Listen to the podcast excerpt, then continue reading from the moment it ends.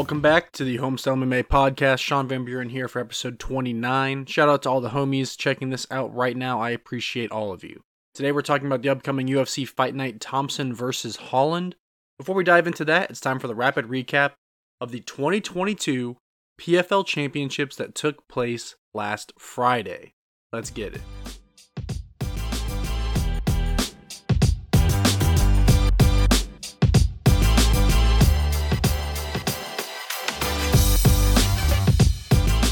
Honestly, what an incredible night of fights. Six fighters walked away with world championship belts, and more importantly, $1 million each. I love the PFL, their format, the stakes that they have in these final fights do not get any higher in mixed martial arts.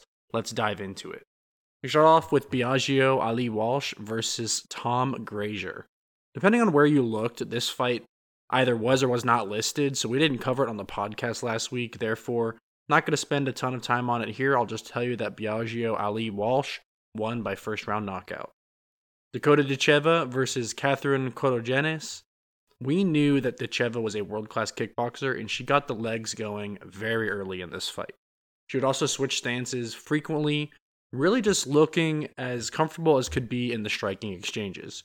Korogenes worked hard to keep this fight in tight with the clinch, to try to minimize the length and striking advantages of Ditcheva, but unfortunately she was in bottom position when they hit the mats. Once back on the feet, Dakota Ditcheva landed a massive right hook square to the chin of Korogenes as Korogenes was actually backing up, and Ditcheva got the first round knockout win. Magomed Magomedkerimov versus Gleison Tibau. This fight started off a bit slow, particularly because Tibau only threw five total strikes after two minutes of action, and only one leg kick landed out of those strikes. Magomed led the exchanges every time, which led to a higher striking output. Magomed was just slightly more active to easily win round one. The fighter performance rating actually had the first round very close, but watching it live, it really didn't seem like it was. The same style of fighting continued in round two, with Magomed throwing strikes first and being just a bit more active than Tibau. Magomed started to put some damage on the lead eye of Tibau as well with his volume strikes. And Tibau, you know, he struggled a little bit in this fight. He got a nice takedown to start round three and almost took the back of Magomed, but he was able to scramble back up to his feet to safety. That was really the only time Magomed, Magomedkerimov, was really threatened in this fight. Magomed continued to outstrike Tibau on the feet, which is where the majority of this fight took place, and Magomed Magomedkerimov won this fight by unanimous decision. Nathan Schulte versus Jeremy Stephens. I kind of told you what was going to happen in this fight, guys. It was a brawl right from the jump. They were standing, throwing strikes right in front of each other. But when Nathan Schulte wanted to win, he would go for the takedown. So once they were standing, striking, brawling for a little bit, Schulte then went for the takedown, and I knew he would get it. I knew Jeremy Stephens would not be able to stop him. He was a significantly, there was just a big gap difference in their wrestling skill. And once Jeremy Stephens was taken down, it was just bad news for him. I thought that Nathan Schulte had a huge advantage in wrestling in the ground game, and Schulte went for an arm triangle submission within a minute and a half into this fight. That choke got extremely tight, but Stephens, I mean, he is a bad man. He fights for as long as he can. Kept on fighting. He's very tough to put away. So he survived the round. But Nathan Schulte completely dominated round one, going for multiple submissions, ground and pound finishes, and always in the dominant position. To me, Nathan Schulte was relentless for a 10 8 win in round one, and he immediately got back to takedowns to start round two, where he was quickly back in top position, and back yet again dominating Jeremy Stephens. Natan Schulte got the second round arm triangle victory with really minimal damage taken, and just not a great showing for Jeremy Stephens, who has seemed to struggle a little bit in the PFL. Sheymon Moraes versus Marlon Moraes. I told you this last week on the podcast, guys. I had concern entering this fight that ultimately came to be true, I believe. Marlon Moraes had retired from MMA after suffering multiple knockout losses in a row in the UFC. And the PFL brought him back out of retirement, I think, without any evidence of this.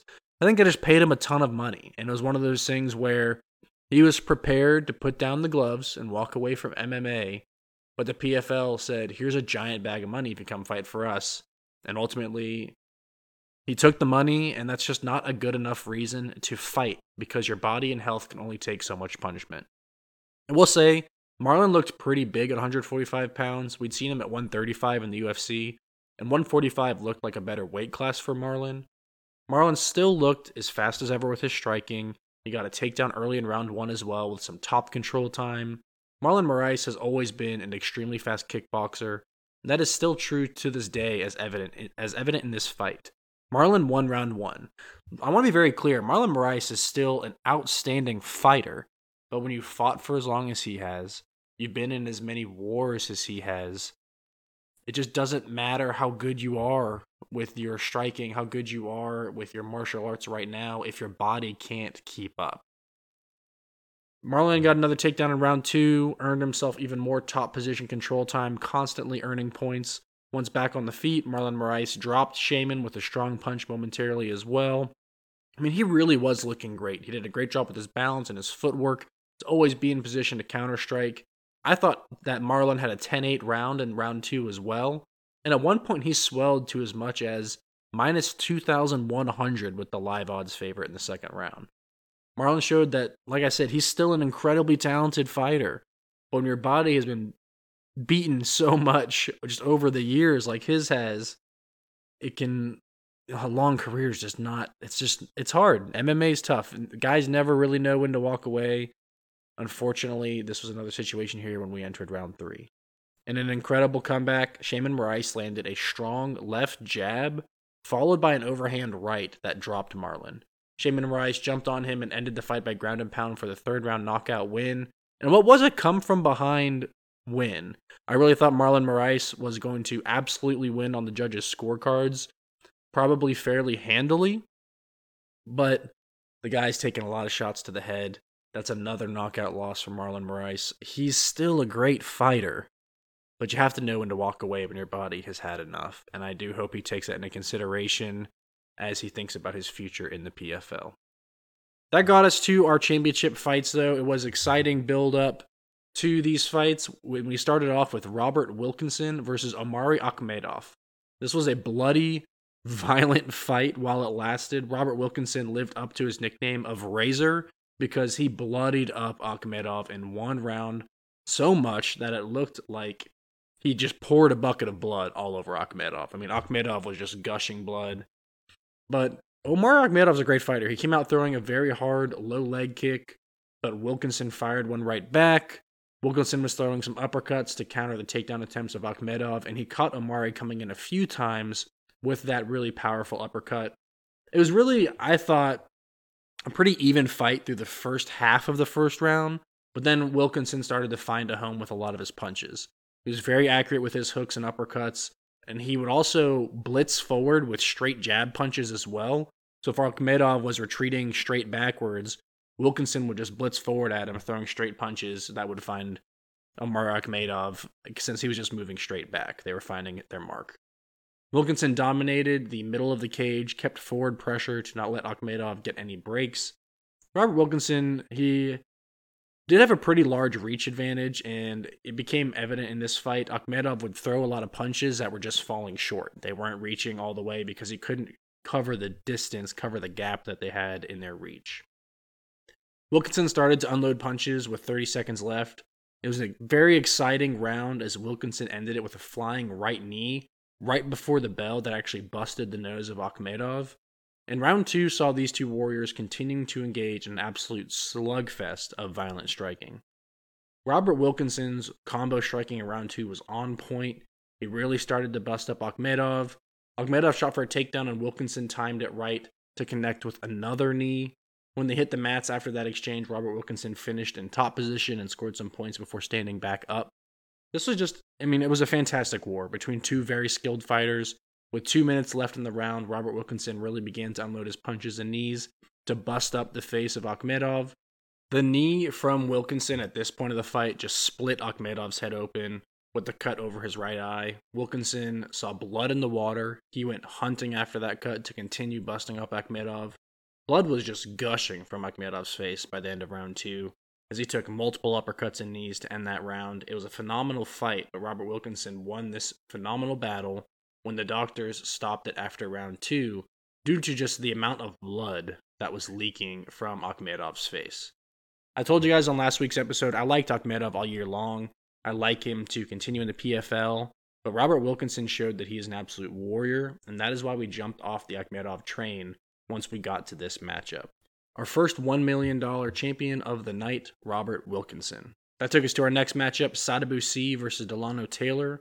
These were some super long welterweights. Sy used a kick heavy attack in round one, and he's a world class kickboxer, so we knew that he would use many kicks to strike from range.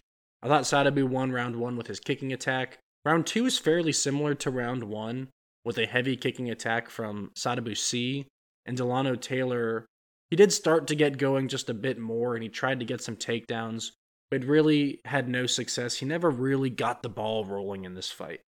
Dilano Taylor was fighting the fight that Sadibou wanted, and Sadibou was point fighting his way to winning the second round. Dilano Taylor went for another takedown to start round three, but wasn't able to finish it, and the fight was back to fighting on the feet from distance. Sadibou is very skilled at kickboxing from distance. That is his specialty, and he was able to force the fight there time and time again.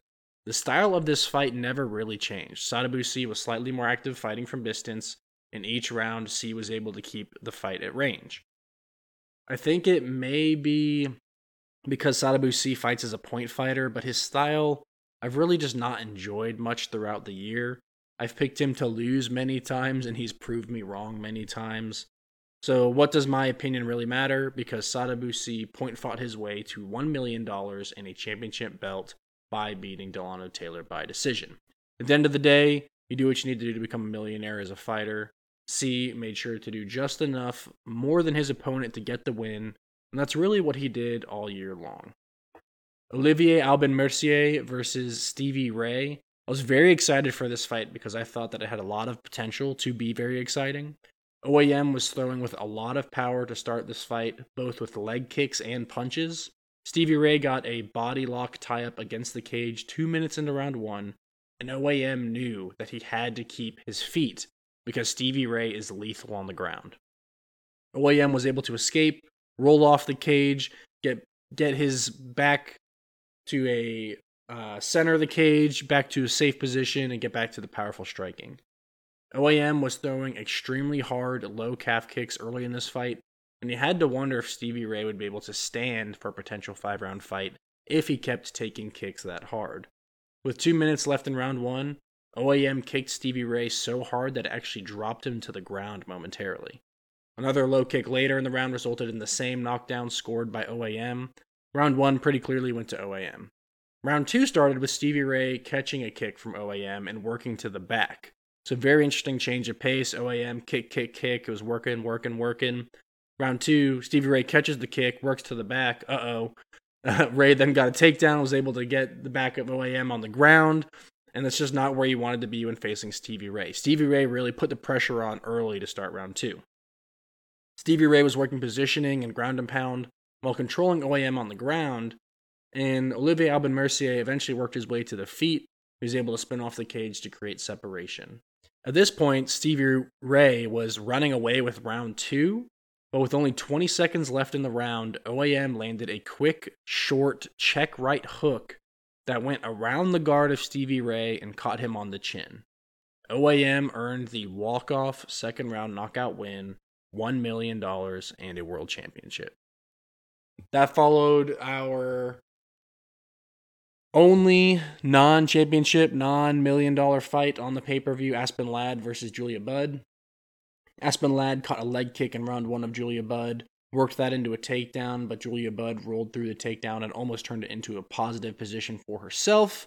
But then Aspen Ladd was able to maintain back control and flow on the ground. This fight, very not even on the ground at all. Aspen Ladd dominated the wrestling exchanges Mm, really that was just the problem for Julia Budd. I thought Julia Budd did well in the striking, but Aspen Ladd was able to wrestle her just a little bit more. She made sure to dominate the positions on the ground while also landing ground and pound strikes. So she won round one Aspen Ladd. And it was just a wrestling heavy fight, like I said.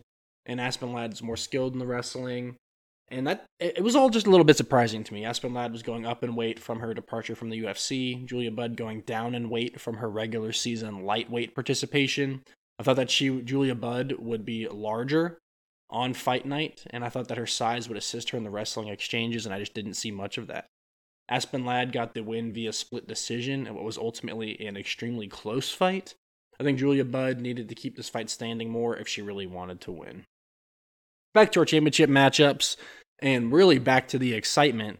Ante Delija versus Matheus Scheffel. These heavyweights were sizing each other up to start the fight, throwing one power shot at a time while they measured distance and worked on their timing. Halfway through round one, Ante Delija shot for a takedown and forced the action into the clinch against the cage. Scheffel was able to work himself into separation by rolling off the cage, but Ante Delija landed a powerful left hook that stumbled back Scheffel. Delija chased him into the cage, unleashed a flurry of punches, including multiple uppercuts that all found their mark, dropped Matheus Scheffel, and Ante Delija won the $1 million via first round knockout, and he was now a PFL champion. That took us to our co main event of the night Brendan Loughnane versus Bubba Jenkins. We knew that this would be an outstanding fight prior to last Friday, and I would say it lived up to expectations.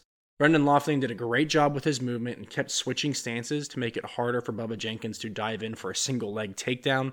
As we knew, Bubba Jenkins is an outstanding wrestler, collegiate level champion wrestler. So Brendan Loughnane made sure to use movement to help him defend against potential takedowns. Brendan Loughnane also used low leg kicks very effectively to start this fight and throughout this fight to work on weakening the base of Bubba Jenkins. Jenkins had some nice striking in round one, though, and he made sure to follow up his strikes with takedown attempts, which was a very intelligent fighting maneuver. Throw in some strikes, get the guy backing up, grab the leg while they're backing up. Loughnane did a great job beating up the legs of Jenkins in round one, but Bubba Jenkins was firing back with some strong hooks that were connecting cleanly to the face of Loughnane. Very close round. This is the fight that I wanted to see. Just a really close, great battle. And I actually gave round one to Bubba Jenkins. Really could have gone either way. It was just a great round. Great start for this fight that already had high expectations. Both fighters were headhunting with their strikes as well. Loughnane would be the only one who'd kind of mix in those low leg kicks, but otherwise they were both throwing punches to the head area only, entering into round two. The jab from Bubba Jenkins was hitting well in that round, but his beat up calf was taking away a lot of his power. And Brendan Loughnane did not allow Jenkins to take any breaks. He kept beating up the legs. Very intelligent fighting from Brendan Loughnane. Bubba Jenkins has, as a wrestler, he still has some super strong power in his hands. So Brendan Loughnane beat up the lead leg of Bubba Jenkins and made sure he took away some of that power early on in this fight. Bubba tried to get a takedown in round two, but Loughnane was able to stuff it, and I was shocked so far to see how well Brendan Loughnane was defending takedowns. If Bubba couldn't get takedowns, then I wasn't sure that he could stand and strike with Loughnane for five rounds, with how much Brendan Loughnane was beating up that calf of Jenkins. Brendan Loughnane used some pretty nice striking combos, I think, to win round two. And Jenkins came out in round three a little more active with his striking. I think he knew he probably dropped that round. Round one was close. Brendan Loughnane continued to move and circle out of the way of the strikes efficiently while also firing back combos of his own. Both fighters were pretty beat up in round three, and this was just a great matchup. I mean, both fighters were fighting hard for their shot at the million dollars. Through three rounds, Bubba Jenkins, the collegiate champion wrestler, had not been able to take down Brendan Loughnane. In round three, Loughnane, he threw a ton of punches, and in the last minute of the round, he looked like the fresher fighter entering into round four, so I did give that round to Brendan Loughnane. In round four, we had another $1 million winner and a new champion. Halfway through round four, Brendan Loughnane landed a strong, straight overhand right punch that stumbled Bubba Jenkins to the ground. Loughnane jumped on top and won via fourth round knockout. Last fight of the night came the highly anticipated main event of Kayla Harrison versus Larissa Pacheco. Homies, I told you last week what would happen. I told you on this podcast. I hope you listened. For now, let's recap this fight. Harrison came out very bouncy on her feet, lots of movement. Pacheco came out in a low stance, a little cautious, as I'm sure that she was very concerned with takedowns. Kayla Harrison is an Olympic gold medalist wrestler, you have to be concerned with takedowns. Kayla Harrison was perfect on her takedown attempts leading up to this fight. And unfortunately for Pacheco, her worries were confirmed when Harrison got the takedown a minute and a half into this fight. Kayla Harrison had heavy top position, landed a continuous ground and pound. What was interesting throughout this fight is that Pacheco was throwing punches from the bottom, and every now and then she'd land one with pretty good force, but Kayla was able to generate much more force from the top position, of course. You're punching down, you have gravity on your side. Um, but Pacheco sneakily, very active from the bottom with her punching. Kayla Harrison never let Pacheco off the ground to win round one. And with the start of round two, Pacheco showed why she is such a feared striker on the feet. She kicked Harrison's legs out from under her and landed a powerful punch all within the first 30 seconds of this round that actually got Kayla bleeding just a little bit. Larissa Pacheco stuffed a takedown attempt from Harrison in round two, and that must have been a huge confidence booster. Harrison went for another takedown, and Pacheco went for a submission guillotine choke that she actually almost locked in. Pacheco almost got the submission win in round two, but Kayla Harrison rolled on the ground. She scrambled. During that scramble, Pacheco was actually able to work her way into top position momentarily before they came back to the feet. It was an exciting round as Pacheco showed that her wrestling had improved and that she was going to be active on bottom position on the ground. She was going to go for submissions if she was going to get taken down. She was going to continue to throw punches even if she was on the bottom. Pacheco threw some outstanding striking combos in round two that had Kayla Harrison scrambling and sprawling for takedowns. I'm going to be honest, I gave round two to Pacheco. Might have been one of the first rounds Kayla Harrison has ever lost as a pro. In round three, Harrison went for a takedown and Pacheco timed a knee perfectly to hit Harrison in the face on the way in, but guys, Kayla Harrison, just an absolute warrior. She fought through it, finished the takedown to get top position. They were battling really hard on the ground, and Pacheco even had a very close triangle choke attempt from the bottom on Kayla Harrison. Pacheco was very active on the ground with throwing strikes, like I mentioned. Kayla got out of the triangle, flowed on the ground, kept constant top pressure on Pacheco. So I gave Harrison round three. But this fight was very exciting. It was not going how I think a lot of people planned. I think a lot of people thought Kayla Harrison gets this fight to the ground. Kayla Harrison finishes the fight. Pacheco showed she had a lot of fire in her. She was ready to go for submissions. She was ready to punch from the ground, hammer fist from the ground. She had a lot of fight in her, and this was a very exciting fight through three rounds. Both fighters were being pushed to their limits, and in round four, Harrison went for another takedown, and Pacheco went for the guillotine choke again, this time with much less success. Pacheco was, however, able to get back up to her feet and get on top of Harrison when Harrison shot for another takedown. Pacheco spun around the back of Harrison, went for a rear naked choke. The battle was back and forth with these warriors. Pacheco has really dramatically improved her wrestling and jiu-jitsu for this fight. She was able to flow with Kayla Harrison through many of these wrestling exchanges on the ground and even ended up in top control with a minute left in round four after executing a jiu-jitsu reversal. Pacheco was still throwing extremely hard in round four as well. She has that power that we're all very familiar with at this point. And I gave Pacheco round four, all evened up, entering the final fifth round with $1 million on the line. Harrison was desperately trying to get takedowns in round five, trying to wrestle her way to a win, but Larissa Pacheco was just raining down punches, hammer fists to the head of Harrison, while she was holding on to Pacheco's leg. Pacheco eventually punched Kayla Harrison to the ground, worked her way to the back momentarily before Kayla reversed the position and got top control. Super exciting fifth round. Really super exciting fight. As you guys can tell while I'm talking about this fight, it was back and forth, back and forth. Each woman gaining an advantage, losing it. It was really exciting on the ground. They were both giving it their all to just do anything they could to get an advantage, an edge over their opponent. One trend that Pacheco had all fight long, like I said, throwing strikes up from the bottom when she would get taken down, and she was really landing those accurately from those positions. I know it's crazy, guys, but I gave round five to Larissa Pacheco, and the judges gave it to Larissa Pacheco for a new $1 million champion and the first loss of Kayla Harrison's career. I told you last week that Pacheco had been building back up to this rematch. This was the fight that she wanted. Larissa Pacheco got the fight and got her revenge with the win by decision. Unbelievable year for MMA this year. So many underdogs.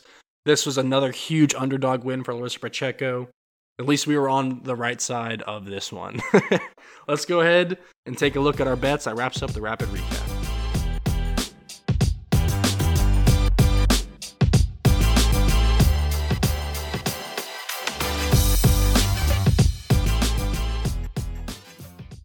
Hopefully, you are with the podcast on our bets for this PFL Friday, but we'll start with the PFL Showcase matchups. Dakota Ditcheva versus Catherine Kotogenis.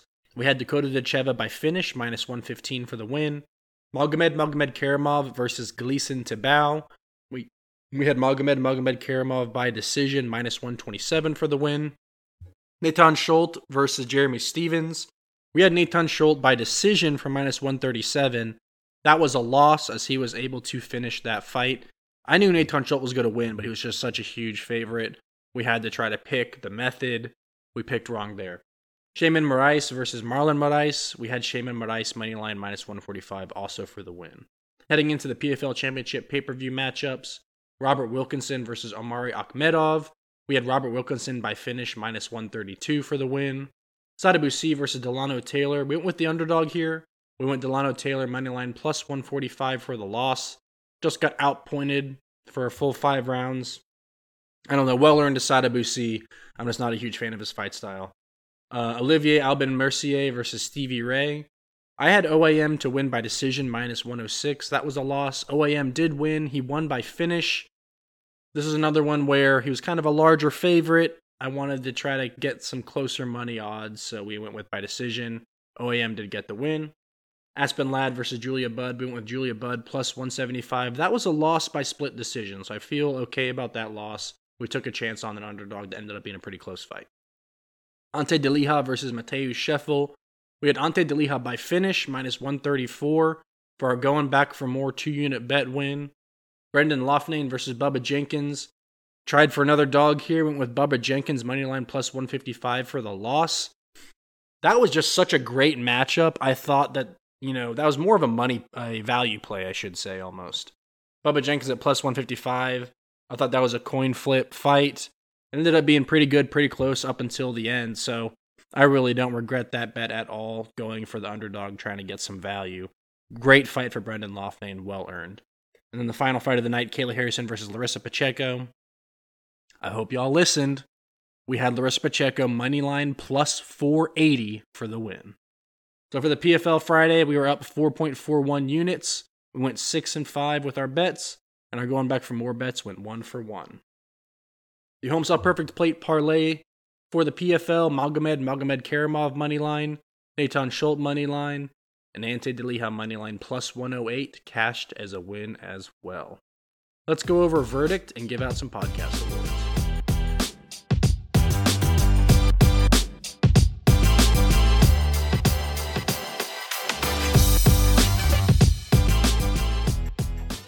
Another weekend, another medal for us on verdict.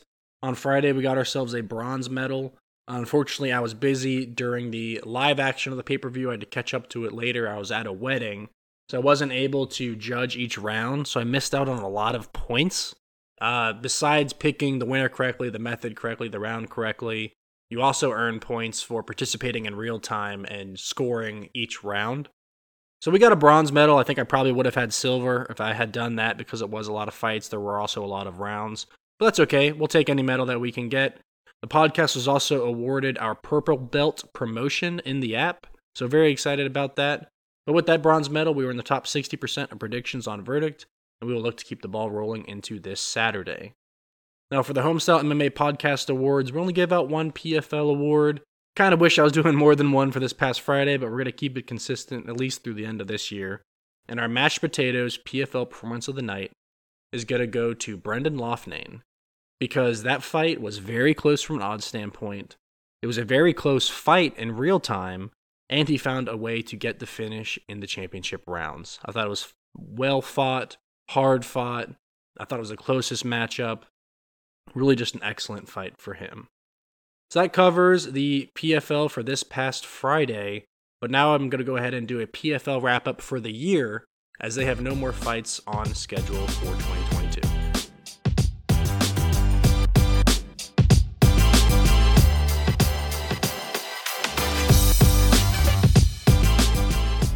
Man, I love the PFL. That finishes our PFL year. I think it's an outstanding system.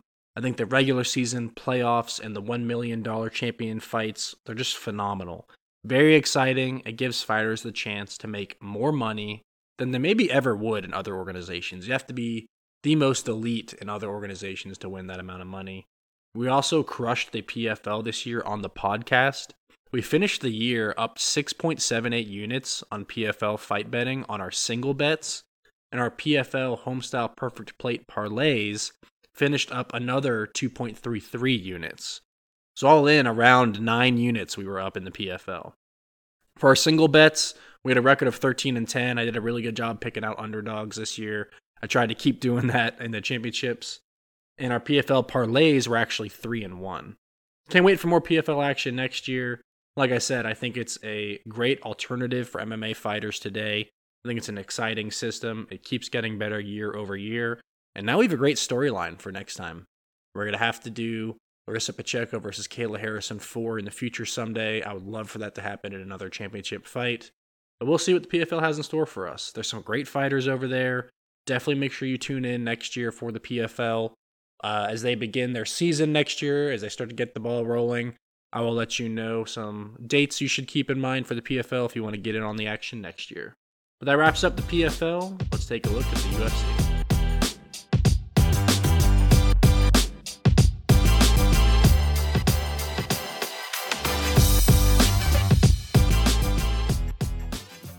So, our UFC, again, we're looking back on Saturdays here, starting with the prelim matchups.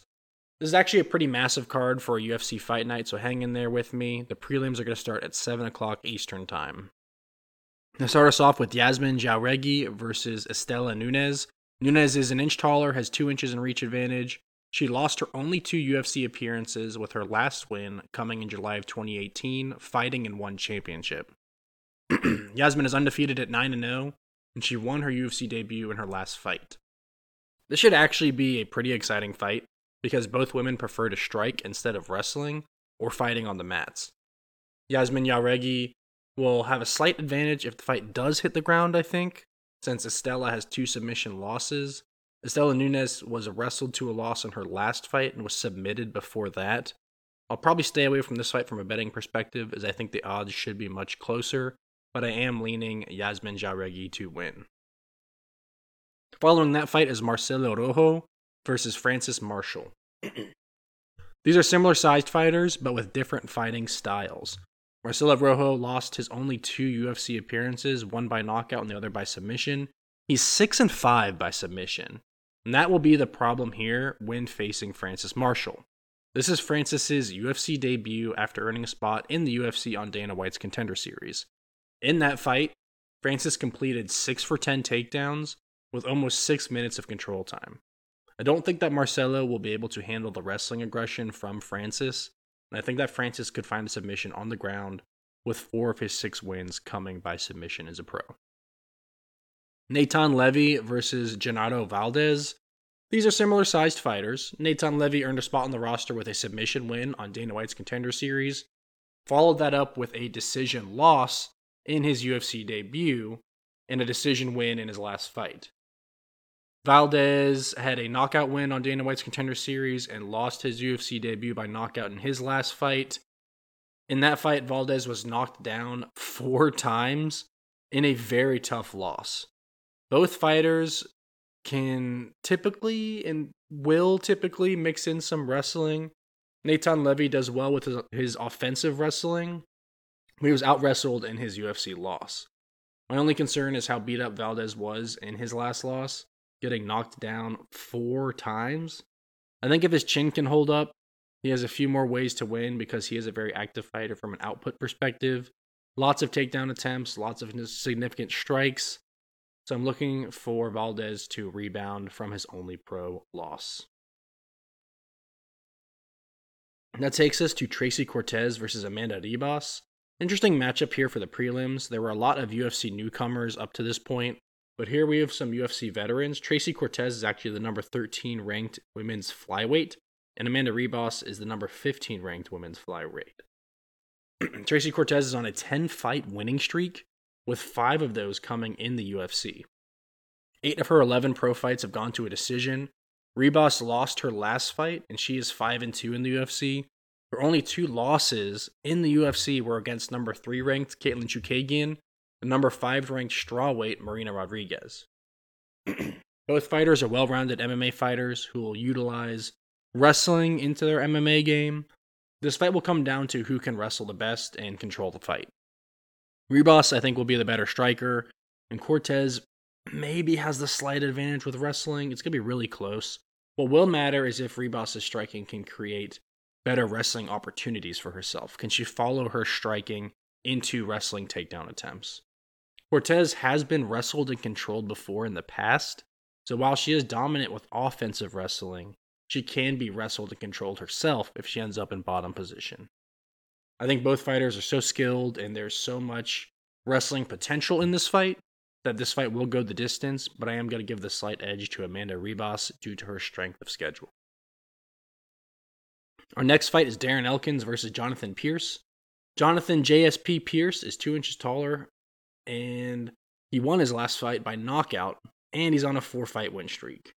14 of his 17 pro fights have ended by finish, and he has nine knockout wins, many of which came via ground and pound, as JSP averages 6.75 takedowns per fight.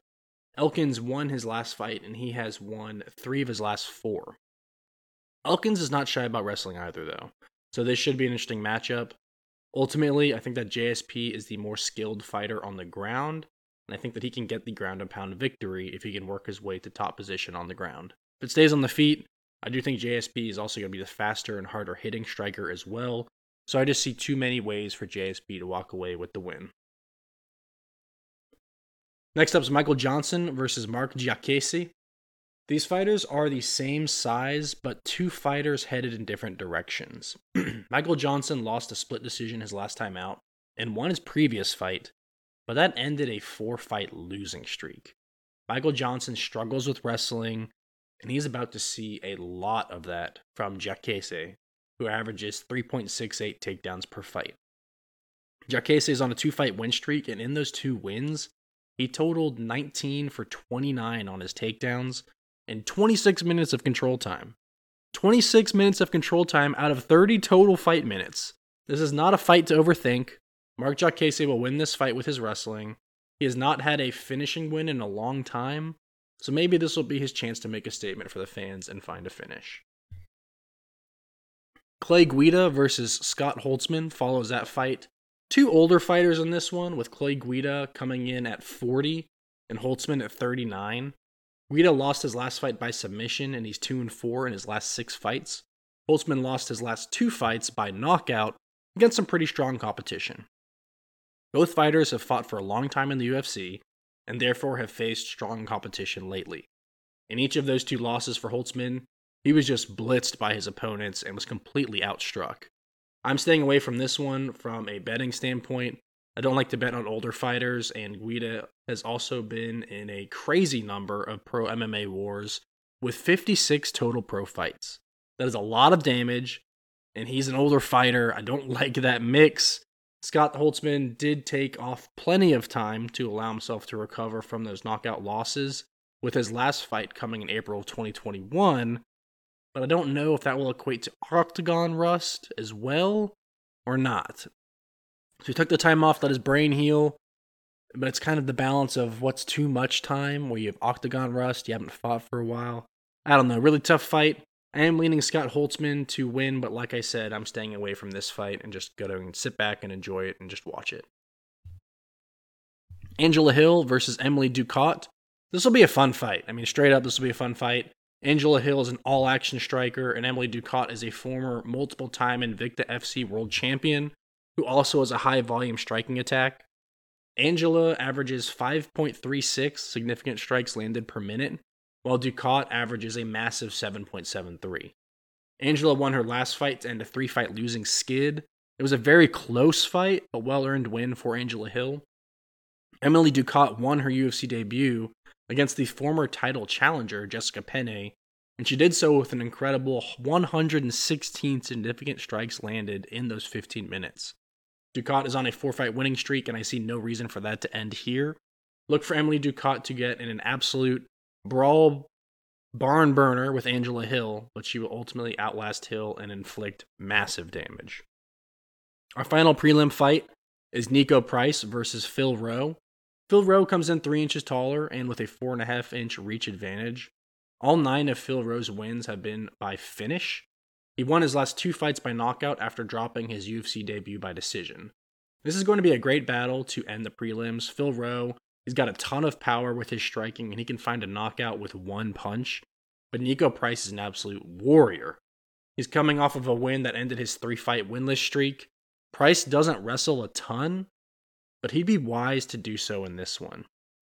Rowe has been controlled on the ground in several fights in the UFC, but he always manages to find his knockout punch on the feet very often, hence all the finishes as a pro. I think Niko Price can take some of the big punches from Rowe, but I'm going to gamble that he will use more wrestling than he typically does, which is a path to victory in this one. This will be an all action fight that can end literally any second, so do not look away. Niko Price will likely have to walk through fire at times in this fight, but I think that he will walk away with his hand raised. That covers the UFC prelims. Let's take a look at the UFC main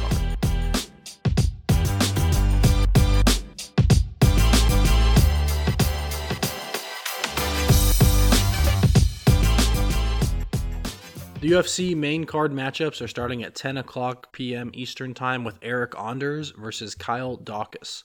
Daukaus is two inches taller. He lost his last fight by knockout, but he is incredibly skilled on the ground, with nine of his 11 wins by submission. That is where he wants to get the fight in order to win. In his last win, Eric Anders used a ton of wrestling, and he might not be able to rely on that against Daukaus because that would be putting himself in danger. Anders likes to mix in takedowns, even if it is just to get the fight against the cage, that he can then use his size to wear down opponents. I just think that this is a fight where Kyle Daukaus will welcome any opportunity that he can to put his hands on Eric Anders and work for submission. I think Kyle Daukaus will win this fight, but he will likely need to get the fight to the ground to do so. Jack Hermansson versus Roman Dolidze. Late addition to the card, but really a great fight. Jack Hermansson is the number 8 ranked middleweight in the UFC. Dolidze is on a three fight win streak with his last two fights by knockout. Jack won his last fight, but has won three of his last five. Another interesting matchup because Roman Dolidze will use a pretty wrestling heavy attack, but Jack Hermansson is very good on the ground and can find submissions. My concern for Jack Hermansson is that he may be too accepting of being taken down. Then, if he gets stuck on the ground and can't find the submission, Roman Dolidze will control him there land, ground and pound, and score points. I think Dolidze will have the advantage on the feet as well as in the striking. And it's just, you know, Hermansson, he's got some wacky striking from odd angles as well, but Dolidze will throw some good jabs that I think will find their mark. I think Roman Dolidze will get the biggest win of his career in this fight. Next up, this fight just absolutely shocks me. Tai Tuivasa versus Sergey Pavlovich. What an incredible fight at heavyweight. Number four ranked Tai Tuivasa taking on number five ranked Sergey Pavlovich. How this isn't the co-main event of this fight is beyond me. How it's not on a pay-per-view is beyond me. Sergey is one inch taller and has nine inches in reach advantage. Don't be shocked if this fight doesn't go past one round. Tai Tuivasa is not afraid of anybody. He has taken on some of the hardest and most skilled strikers in the heavyweight division, including knocking out Derrick Lewis two fights ago and losing to Ciryl Gane in his last bout. That loss ended his five fight knockout win streak, and he has 14 knockouts in his 15 pro wins. Meanwhile, Sergey Pavlovich is on a similar streak with four straight first round knockout wins, with the last one over Derrick Lewis as well. Sergey has 13 knockouts in his 16 pro wins. This fight ends by knockout. All of these stats just to tell you Someone's going to sleep. I don't think this fight even leaves the first round. Neither fighter goes for takedowns, so do not blink as these warriors meet in the middle of the octagon and start throwing bombs. They start throwing haymakers at each other. I love Tai Tuivasa. I think he's a great fighter and an even better guy. But I've been on the Sergey Pavlovich train since 2019. I know you guys have heard me talk about him on the podcast. I told you he hits too hard. I would love to see him go up against Francis Ngannou Sunday. He's a beast, and in a striking only battle, that reach advantage he has will be massive. Sergey mostly uses boxing combos in his ta- his attacks, while Tuivasa will throw in some kicks as well. It's just going to be a wild fight for as long as it lasts. So enjoy it while you can. Like I said, I think it's going to be under five minutes. Both fighters have one punch knockout power. Unfortunately for Tuivasa, I think that he will get caught trying to close the distance in this one, and Sergey Pavlovich will continue his first round knockout win streak. Next up is Matheus Nicolau versus Matt Schnell. Another high ranked matchup here with number 6 ranked flyweight Matheus Nicolau taking on number 7 ranked Matt Schnell. Schnell is 2 inches in height and 4 inches in reach advantage. He won his last fight by submission, and he has only won two of his last five fights. Nicolau has won five in a row, including three in a row in the current UFC stint. I don't love this fight from a betting perspective. I think these fighters are actually very fairly evenly matched, even though the odds might not necessarily agree. Matheus Nicolau should win this fight, but Matt Schnell is crafty on the ground with jiu-jitsu. Because of all this, I'm going to go fight to go the distance, I think, because I'm not sure that Schnell will find a submission in this one. So we're just going to go fight to go the distance. I think Matheus Nicolau will likely win. Our co main event Bryan Barberena versus Rafael Dos Anjos. I am a little skewed for RDA, Rafael Dos Anjos. Uh, he was, I believe, the first matchup that we previewed on the podcast back in July. But, uh, anyways, just a little extra history for you about the podcast. Bryan is four inches taller and he's a two and a half inch reach advantage. RDA is moving up in weight for this fight. He's fought at the welterweight weight class before, but he had dropped down to lightweight for a little while. And he's in for this war. Eight of his last nine fights have been five round fights or main events. He lost his last fight by fifth round knockout, but he's only won two of his last five. RDA is a veteran of MMA. He has skill in all aspects of the sport. Barberena won his last fight by knockout and is on a three fight win streak. This fight is fairly straightforward to me. I think that Barberena will have the better striking, but RDA will be just absolutely dominant if the fight hits the ground. Barberena has been susceptible to takedowns in the past, and RDA can likely get him down and keep him down. This fight's simple. If it stays on the feet, I think Barberena could win. If the fight hits the ground at least once in two of the three rounds, then RDA will win those rounds. It'll be interesting to see RDA in a three round fight as well, because it's been a long time since we've seen that. And he's really going to be able to push his pace, potentially be very aggressive with his wrestling, knowing that he has two less rounds to get through since he's been fighting in five round wars, and this one's only three. I think both fighters are very durable, so I think it will go the distance with RDA getting his hand raised due to sheer aggression with his wrestling. And that takes us to our main event.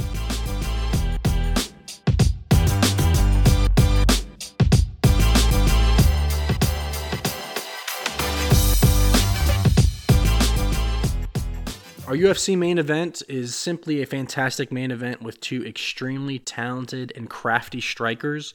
We have the number six ranked welterweight Stephen Thompson taking on the always exciting Kevin Holland.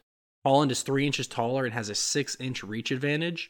Neither fighter will particularly go for takedowns, so this will be a karate Stephen Thompson versus kung fu Kevin Holland stand up fight which will be very fun to watch and very exciting for the fans. Fans love to see guys go out there, do crazy spinning attack kicks, crazy punches. That's what this fight's going to be. Then Kevin Holland will have the advantage on the ground if the fight does end up there at all. And at 39 years old, I unfortunately think that this fight will not go the way of Stephen Wonderboy Thompson. He's lost his last two fights, while Holland lost his last fight as well. That did end his two fight win streak. Do think this fight will go the distance with each fighter having their moments of success, each fighter landing some kind of flashy, phenomenal strike. But I think that Kevin Holland will have more big moments and maybe a little bit of success on the ground to get the decision win. I think if Kevin Holland does start to fall behind, he knows he can take this fight to the ground and probably win that round. And ultimately, I think he can come back. It'll be interesting, definitely interesting fight. There's gonna be a lot of flashy strikes.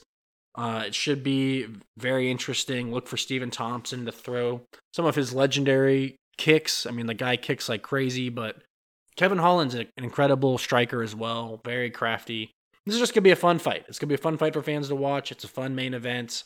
it's a good UFC fight night main event because it will be exciting. That wraps up our UFC card, all of the fights for the night. Let's take a look at our bets.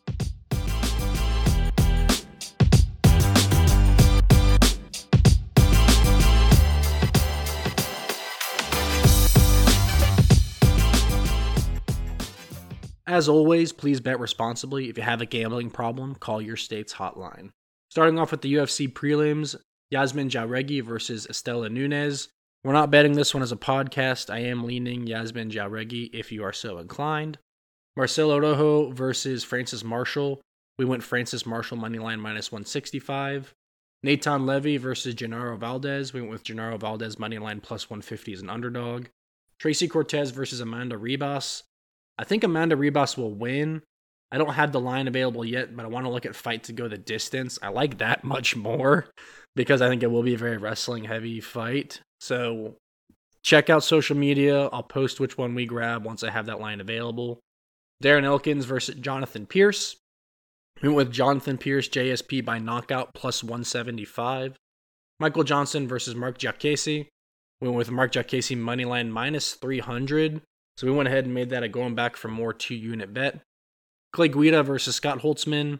Another one that we're not going to bet, but I am leaning Scott Holtzman if you agree with that. Angela Hill versus Emily Ducote. We went with Emily Ducote moneyline minus 125 as a going back for more two unit bet. In our final prelim matchup, Niko Price versus Phil Rowe. We went Niko Price moneyline minus 145. For our UFC main card matchups, Eric Anders versus Kyle Daukaus. We went Kyle Daukaus moneyline minus 225. That's a little bit big to me, but I do think he wins. I just think it's a closer fight than that, so it's a little bit concerning. Uh, Jack Hermansson versus Roman Dolidze. We went Roman Dolidze money line plus 165 as the underdog. Tai Tuivasa versus Sergey Pavlovich. I'm not getting off the train here. I mean, I love Tai Tuivasa, but we went Sergey Pavlovich money line minus 220, going back for more two unit bet. I'm sorry, but the guy's just on fire right now, and I'm not. I don't think he stops here. Matheus Nicolau versus Matt Schnell. Fight to go the distance at minus 105. Bryan Barberena versus Rafael Dos Anjos, RDA. I think RDA wins, but we went with fight to go the distance at minus 175 because RDA was a pretty big favorite. And then we finished the night with Stephen Thompson versus Kevin Holland. We went with Kevin Holland money line minus 157. For the homestyle perfect plate parlay, we went with Jonathan Pearce money line, Marc Diakiese money line, and Sergey Pavlovich money line for plus 135 that covers our bets. Let's go ahead and wrap up the podcast.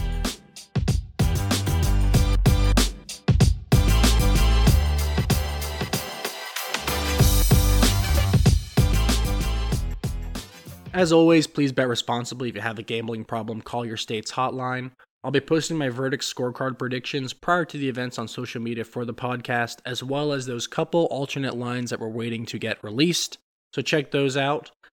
Go follow at the Homestyle MMA Podcast on Instagram, Facebook, and YouTube, and at Homestyle MMA Pod on Twitter. Check out the Homestyle MMA Podcast.podbean.com for additional information about the podcast. We're going to keep growing on social media, guys. We're doing pretty well with engagement. It's been a lot of fun. Um, definitely, if you disagree or agree with anything at all, please feel free to engage with the podcast. I do not mind one bit. If you disagree, I'd almost prefer that. I'd love to know what you think will happen, and we will see who can come out on top. So go ahead and send that challenge my way. Uh, I love talking MMA, so at, at any point, feel free to get involved. If you enjoyed today's podcast, please subscribe, like, comment, and review. Next week, we'll do a rapid recap from this card and preview the final UFC pay per view of the year, UFC 282 Blachowicz versus Ankalaev for the light heavyweight title. As always, till next time, this was Sean Van Buren on the Homestyle MMA podcast. Y'all have a good one.